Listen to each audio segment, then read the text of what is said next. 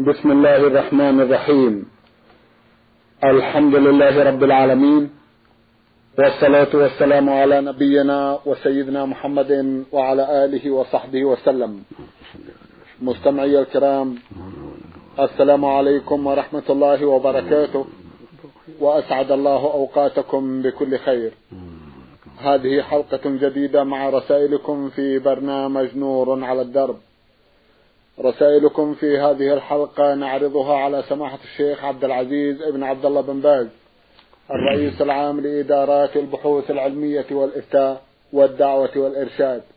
مع مطلع هذه الحلقة نرحب بسماحة الشيخ ونشكر له تفضله بإجابة سادة المستمعين فأهلا وسهلا بالشيخ عبد العزيز. حياكم الله وبارك فيكم. حياكم الله ولا رسائل هذه الحلقة. رسالة وصلت إلى البرنامج من إحدى الأخوات المستمعات من رأس تنورة.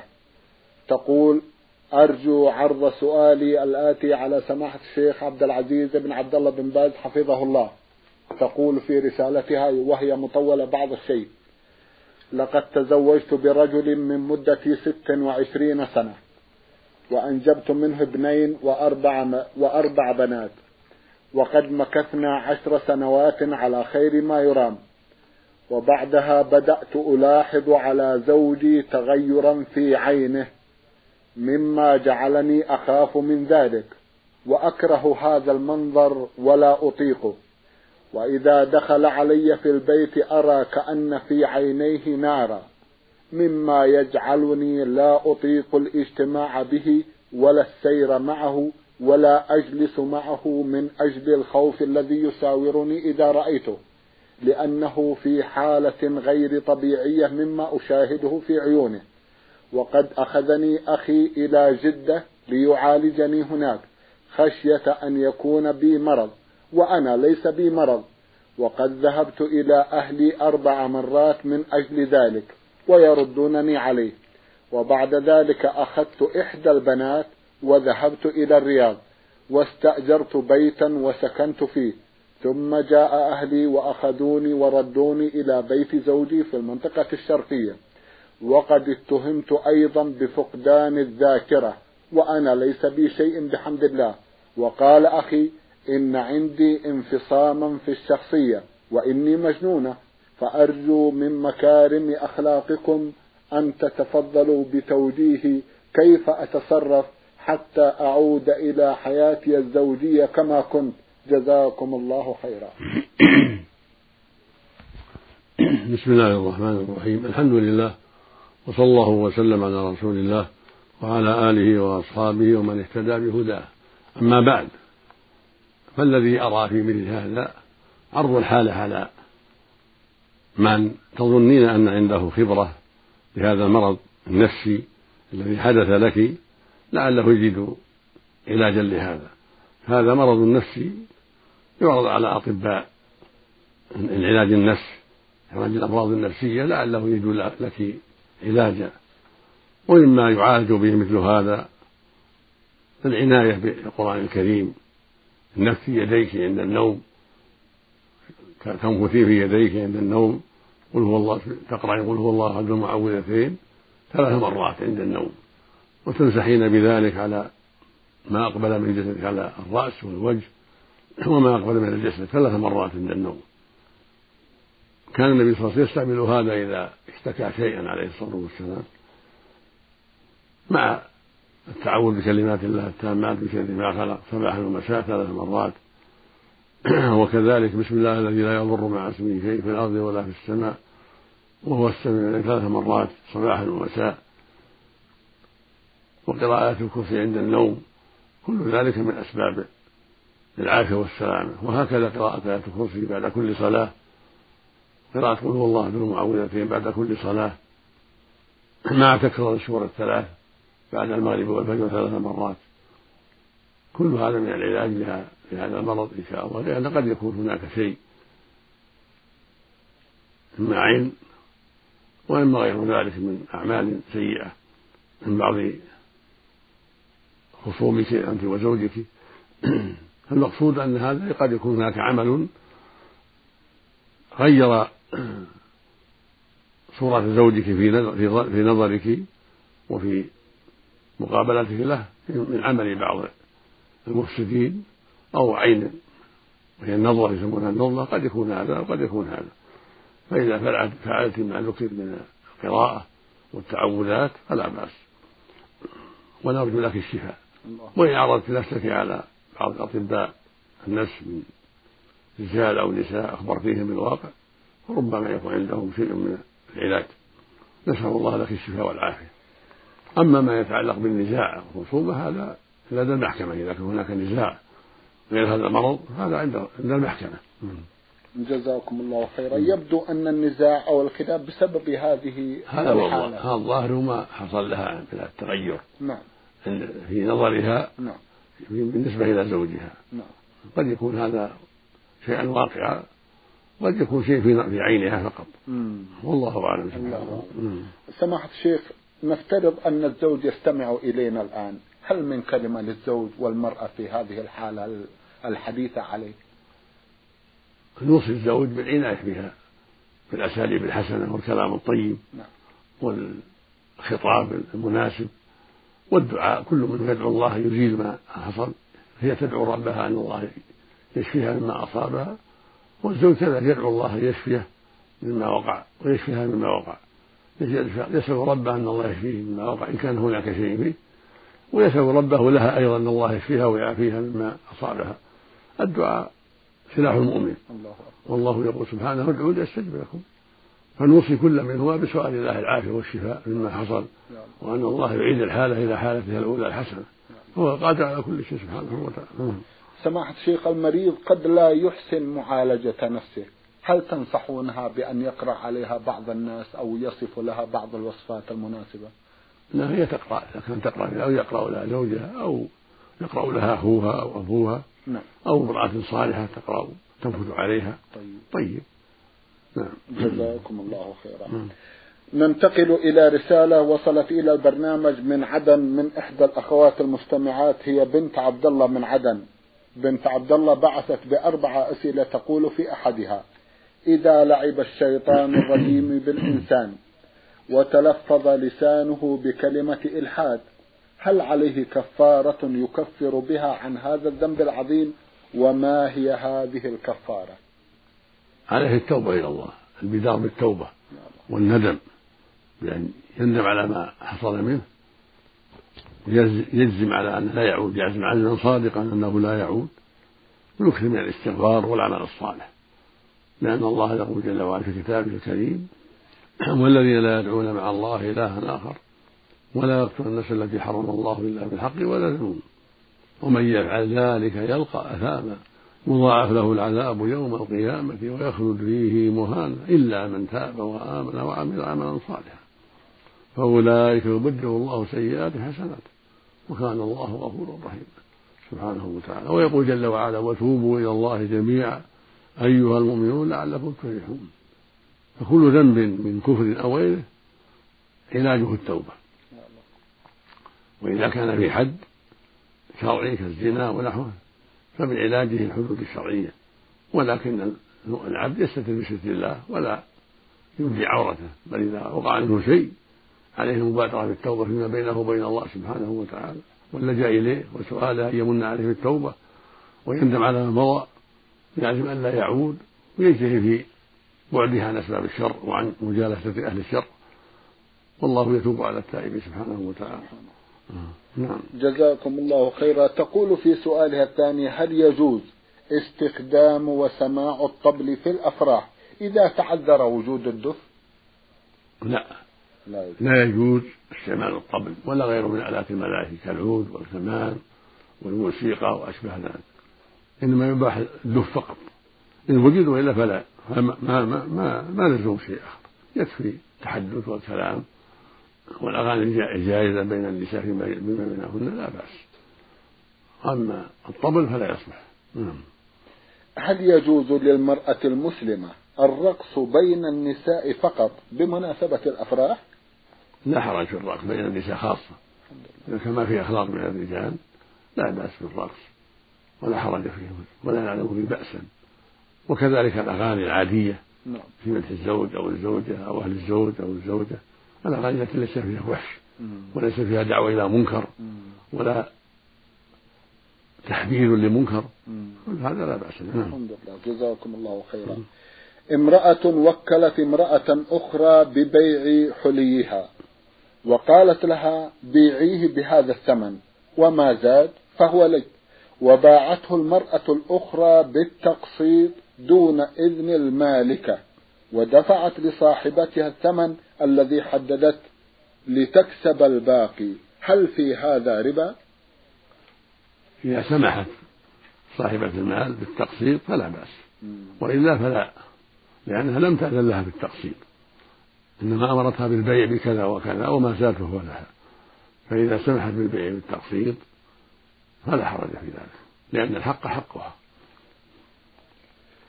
جزاكم الله خيرا إذا دفعت الثمن تلك مقدما وهي استلمت القيمة بالتقسيط.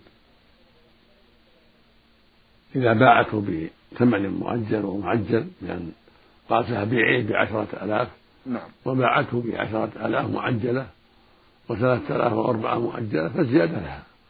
زيادة للبائعة. للبائعة الوكيلة. أيوة. لأنها لم تضر الموكلة. طيب. المال اللي طلبته الموكلة أعطته حصل لها. وهو عشرة مثلا. فالمقصود أنه إذا حصل مطلوب الموكلة نعم. الآذنة فالزائد للدلالة. نعم. طيب جزاكم الله خيرا.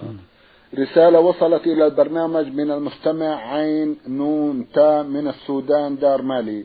أخونا يقول في رسالته حلفت ثلاثا على ألا أفعل شيئا معينا وفعلت ذلك الشيء فماذا علي؟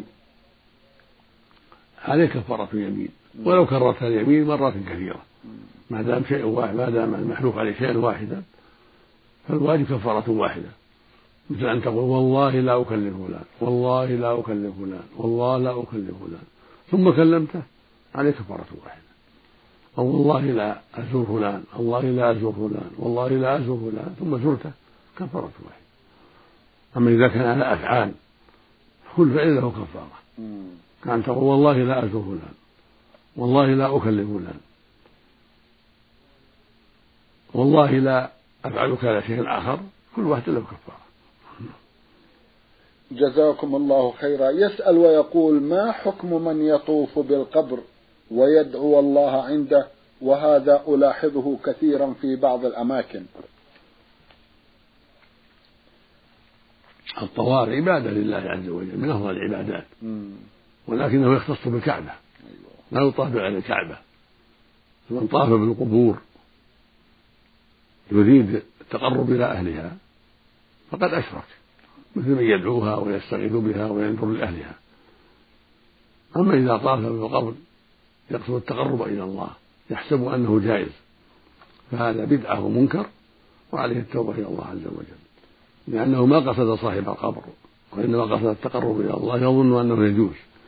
فهذا بدعة ومنكر وعليه التوبة إلى الله سبحانه وتعالى ولا يكون بهذا مشركا إلا إذا قصد التقرب بالطواف للميت ليشفع له. هذا يكون مثل قوله يا سيدي يا غيثي أو اشف مريضي أو المدد المدد كل هذا من الشرك الأكبر. أو ينذر له أو يذبح له. نعم. يقول في سؤال آخر لي جدة تدعو الله وتدعو معه النبي صلى الله عليه وسلم وبعض الأشخاص. وإني لأغضب لذلك بشدة, بشدة مع أن جدتي قليلة السمع لا تسمع إلا برفع الصوت. كيف أتصرف معها لو تكرمتم؟ عليك أن تعلمها ولو برفع الصوت. لأنها لا تسمع. هذا الرفع لا يضر لأنك إنما رفعت لتسمعها لا لإهانتها ولا لإدخال السوء عليها. والنهي الذي جاء في القرآن ولا تنهرهما هذا إذا كان على سبيل الإيذاء والإهانة أما إذا كان على سبيل التفهيم لأنها ضعيفة السمع فلا حرج في ذلك. المقصود أنك تفهمها وتعلمها أن دعاء النبي صلى الله عليه وسلم والاستغاثة بالنبي شرك أكبر. وأنه لا يجوز لها أن تستغيث بالنبي صلى الله عليه وسلم ولا أن تدعوه مع الله ولا تقول مدد المدد أو انصرني أو اشف مريضي أو عافني يا رسول الله أو رد علي كذا وكذا. هذا هذا من خصائص الله لا يجوز طلبه من الموتى. لا من النبي صلى الله عليه وسلم ولا من غيره. فالنبي صلى الله عليه وسلم يصلى عليه ويدعى له أما أن يطلب منه الدعاء يطلب, يطلب منه شفاء المرضى أو يطلب منه النصر على الأعداء أو ما أشبه ذلك هذا شرك أكبر. لا يجوز معه ولا مع غيره من الناس. هكذا طلب المدد أو شفاء المرض أو الرزق أو طول الأجل أو ما أشبه ذلك. كل هذا لا يطلب إلا من الله سبحانه وتعالى. لا يطلب من غيره لا من الأنبياء ولا من غيرهم الله المستعان. جزاكم الله خيرا. رسالة وصلت إلى البرنامج من العراق وباعثها المستمع حاميم ميم يقول في رسالته هل تجوز الصلاة في البيت؟ علما بأن المسجد ليس ببعيد عن بيتي. ولكني أذهب لصلوات الجمعة وأصلي التراويح وأذهب بعض الأوقات فهل صلاتي صحيحة؟ لا يجوز للمسلم أن يصلي في البيت وهو قادر على المسجد ويسمع النداء بل عليه يجيب ويصلي مع المسلمين. في قول النبي صلى الله عليه وسلم من سمع النداء فلم يأتي فلا صلاة له إلا من عذر. قيل لابن عباس ما هو العذر؟ قال مرض أو خوف. وجاءه صلى الله عليه وسلم رجل أعمى فقال يا رسول الله ليس لي قائد يلائمني المسجد. فهل لي من رخصة أصلي في بيتي؟ فقال له المصطفى عليه الصلاة والسلام هل تسمع النداء بالصلاة؟ قال نعم. قال فأعجب. وفي رواية قال لا أجبك رخصة فإذا كان الرجل الأعمى الذي ليس له قائد يلائمه ليس له رخصة فكيف بالصحيح البسيط؟ المقصود أن الواجب على المسلمين من الرجال الصلاة في المساجد وعدم الصلاة في البيوت واختلف العلماء هل تصح أم لا تصح إذا صلى في البيت. فالأكثر على أن تصح مع الإثم؟ وقال آخرون لا تصح لأن يعني من شرطها أن تؤدى في الجماعة مع القدرة.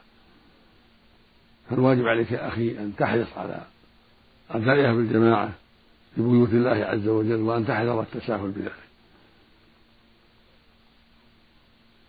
وقد ثبت عنه صلى الله عليه وسلم أنه هم أن يحرق على المدخلين بيوتهم. وما ذاك إلا لشدة الجريمة. فاحمد الله يا أخي على ما أعطاك من العافية وبادر وسارع إلى أداء الصلاة في الجماعة. ما دام المسجد قريبا تسمع النداء. لو كان النداء بالصوت العالي لا بالمكبر.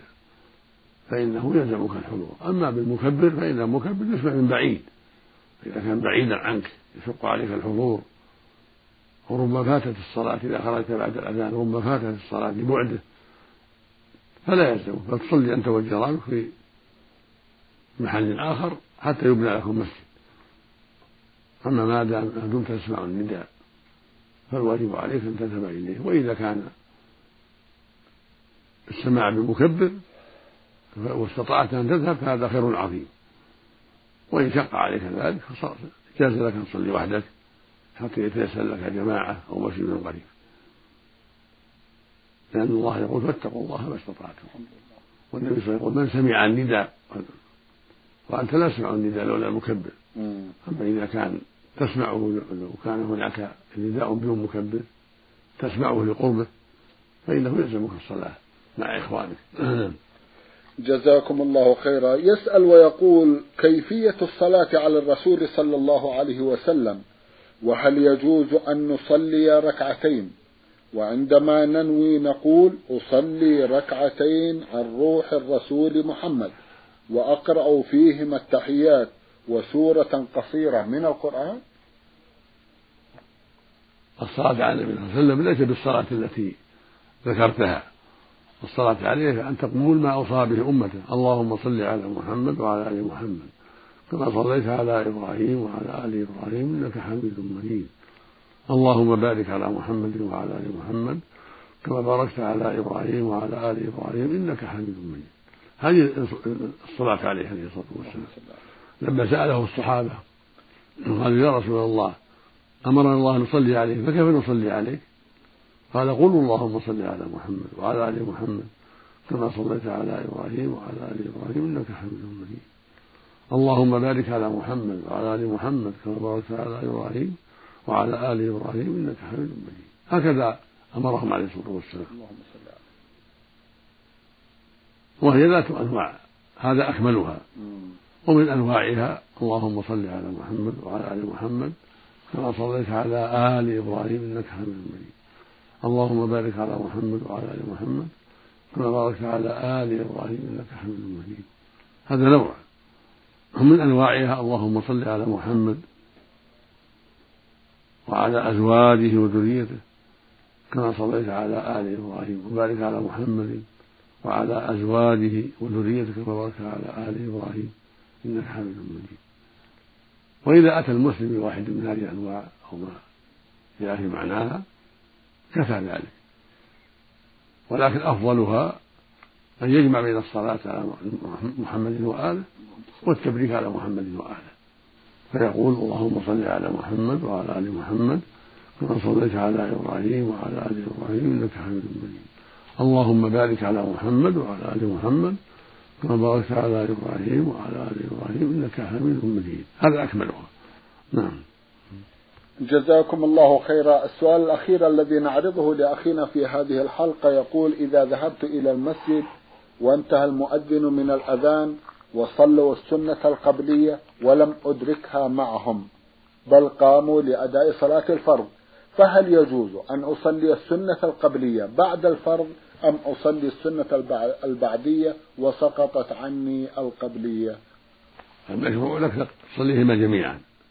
القبلية والبعدية بعد الصلاة إذا جئت في الظهر وقد أقيمت الصلاة فإنك تصلي مع المسلمين ثم إذا فرغت من الصلاة والأذكار صلي السنة القبلية أربع ركعات والبعدية ركعتين. هذا هو هو المشروع. وقد روى الترمذي بإسناد جيد أن النبي صلى الله عليه وسلم فعل ذلك. في بعض الأحيان لم يصلي القبلية إلا بعد الصلاة عليه الصلاة والسلام. نعم. جزاكم الله خيرا. ننتقل إلى رسالة أخرى أخرى من رسائل السادة المستمعين فهذا أحد الإخوة المستمعين يسأل ويقول إنني عندما أذهب إلى المسجد أصلي ركعتين وأقول أصلي ركعتين تحية المسجد فهل يجوز؟ وهل كان أصحاب الرسول صلى الله عليه وسلم يفعلون هذا؟ أعيد. يقول إني عندما أذهب إلى المسجد أصلي ركعتين وأقول أصلي ركعتين تحية المسجد فهل يجوز؟ وهل كان أصحاب الرسول يفعلون هذا؟ السنة للمؤمن إذا دخل المسجد أن يصلي ركعتين تحية المسجد. لقول النبي صلى الله عليه وسلم إذا دخل أحد المسجد فلا يجلس حتى يصلي ركعتين. حتى ولو كان خطيب يخطب يوم الجمعة. حتى ولو كان في وقت النهي على الصحيح كالعصر أو بعد الفجر. السنة إذا دخل المسجد يصلي ركعتين. ولا حاجة إلى أن يقول صلي ركعتين يتلفظ بالنية لا حاجة. يكفي قلب نية القلب تكفي. والتلفظ بالنية بدعة. في أصح قول العلماء. فلا يتلفظ بالنية عند الوضوء ولا عند الصلاة ولكن بقلبه. يصلي ركعتي التحية وناوي بقلبه أن ركعتا التحية. وهكذا ينوي في الظهر والعصر والمغرب والعشاء ويكفي ولا حاجة إلى التلفظ نعم. جزاكم الله خيرا. يقول إنني أقوم في أيام رمضان عند انتهاء من صلاة التراويح وأعود إلى البيت في قراءة القرآن والصلاة حتى صلاة فجر اليوم الثاني. وأقول أصلي ركعتين طاعة لله تعالى. وأكبر وهكذا طيلة الليل يقول إني أقوم في أيام رمضان عند انتهاء من صلاة التراويح وأعود إلى البيت في قراءة القرآن والصلاة حتى صلاة فجر اليوم الثاني وأقول أصلي ركعتين طاعة لله تعالى وأكبر. وهذا طيلة الليل حتى انتهاء رمضان. فهل عملي هذا صحيح؟ أما في العشر الأخيرة فلا بأس. كان النبي يحييها عليه الصلاة والسلام في رمضان يحييها بالعبادة ويوقظ أهله عليه الصلاة والسلام. فأما في العشرين الأول فالأفضل لك ألا تحييها بل تنام فيها بعض الوقت حتى تستعين بنومتك على قومتك وعلى أعمالك النهارية. فتصلي ما يسر الله مع المسلمين في المساجد وتنام أما العشر الأخيرة فإنه يستحب إحياؤها بالعبادة بالقراءة والصلاة. ثم المؤمن لا يترفع في النية يقول أصلي كذا وكذا. ينوي بقلبه يكفي سواء التراويح أو صلاة الفريضة أو الراتبة أو غير ذلك. لا حاجة للتلفظ فلا يقول نويت أن أصلي الظهر أو نويت أن أصلي ركعتي التحية أو نويت أن أصلي صلاة الضحى. أو نويت أن أصلي صلاة العشاء كل هذا لا أصل له. كما أنه لا يقول أيضا نويت أن أتوضأ أو أن أطوف أو أسعى كل هذا لا أصل له. القلب هو محل النية. ينوي بقلبه والحمد لله. نعم. جزاكم الله خيرا. كيف صيام عاشوراء؟ وكيف صيام أيام هجرة الرسول؟ وهل يجوز صيام اليوم العاشر منه؟ أرجو توضيح ذلك. جزاكم الله خيرا.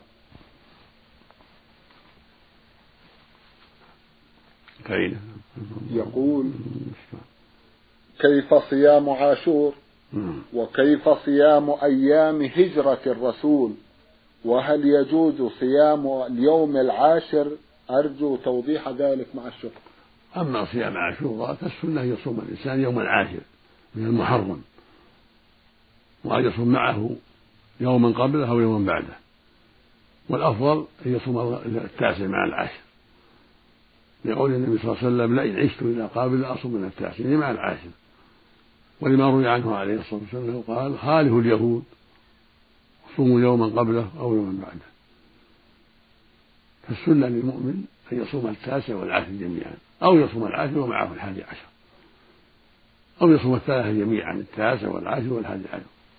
كل هذا في مخالفة لليهود. والمؤمن يخالفهم. يعني مأمور بمخالفة أعداء الله من أهل الكتاب ومن غيرهم من الكفرة. أما أيام الهجرة فلا يشرع صيامها. ولم يصوم النبي صلى الله عليه وسلم أيام الهجرة لا اليوم الأول ولا غيره. وهكذا يوم بدر وأيام الأحزاب كلها لا تصام وهكذا يوم الفتح كلها لم يشرع الله صيامها سبحانه وتعالى. وإنما شرع لنا صيام يوم عاشوراء صيام الاثنين والخميس صيام ثلاثة أيام من كل شهر وإذا صامها في أيام البيت كان أفضل. صيام ست من شوال يعني بعد رمضان. نعم. كل هذه أمور مستحبة.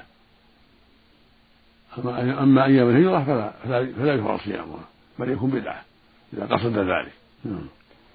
جزاكم الله خيرا. مستمع مواطن مصري الجنسية مقيم في العراق يقول لقد أصابني حريق في شهر رمضان ولم أستطع الصيام والطبيب الذي كان يشرف على علاجي كان طبيبا مسلما ونصحني بعدم الصيام. لم أطعم مساكين لحالتي المادية الضعيفة. وجهوني كيف أتصرف؟ جزاكم الله خيرا. تعيد أيضا. اللهم يقول نعم. أصابني حريق في شهر رمضان فلم أتمكن من الصيام والطبيب المعالج كان طبيبا مسلما ونصحني بعدم الصيام. لم أستطع أن أطعم مساكين. وجهوني كيف أتصرف؟ جزاكم الله خيرا. إذا كنت تستطيع الصيام تصوم تقضي والحمد لله. وإن كنت لا تستطيع الآن فيؤجل حتى حتى تستطيع. وإذا استطعت تصوم والحمد لله وليس عليك شيء. فاتقوا الله ما استطعتم. والله يقول سبحانه من كان مريضا أو على سفر فعدة من أيام أخرى. والحرق الذي أصابه نوع من المرض. أما إن قرر الأطباء أنك لا تستطيع الصوم وأن هذا مرض مستمر وأن صار هذا مرض ملازم ما في حيلة. فيما يظهر لهم فإنك تطعم عن كل يوم مسكين. من الأيام التي أفطرتها نص صاع من التمر أو نحوه كالرز والحنطة ويكفي. إذا كنت عاجزا عن الصيام حسب حسب تقرير الأطباء أن هذا المرض الذي حصل بسبب الحريق ملازم ولا يرجى برؤه ويشق عليك الصوم تطعم عن كل يوم مسكينا من قوت البلد نص من قوت البلد. أما إذا قدرت فإنك تصوم. وإذا أخرت الصيام مع القدرة حتى جاء رمضان الآخر يكون عليك طعام مع الصيام زيادة. تصوم وتطعم عن كل يوم مسكين لأن لا يجوز تأخير الصيام إلى رمضان آخر وأنت قادر. نعم. جزاكم الله خيرا. سماحة الشيخ في الختام أتوجه لكم بالشكر الجزيل بعد شكر الله سبحانه وتعالى على تفضلكم بإجابة السادة المستمعين وآمل أن يتجدد اللقاء وأنتم على خير. وفق الله الجميع. نسأل الله. نرجو ذلك. اللهم آمين. مستمعي الكرام كان لقاؤنا في هذه الحلقة مع سماحة الشيخ عبد العزيز ابن عبد الله بن باز الرئيس العام لإدارات البحوث العلمية والإفتاء. والدعوة والإرشاد. شكرا لمتابعتكم وإلى الملتقى. وسلام الله عليكم ورحمته وبركاته.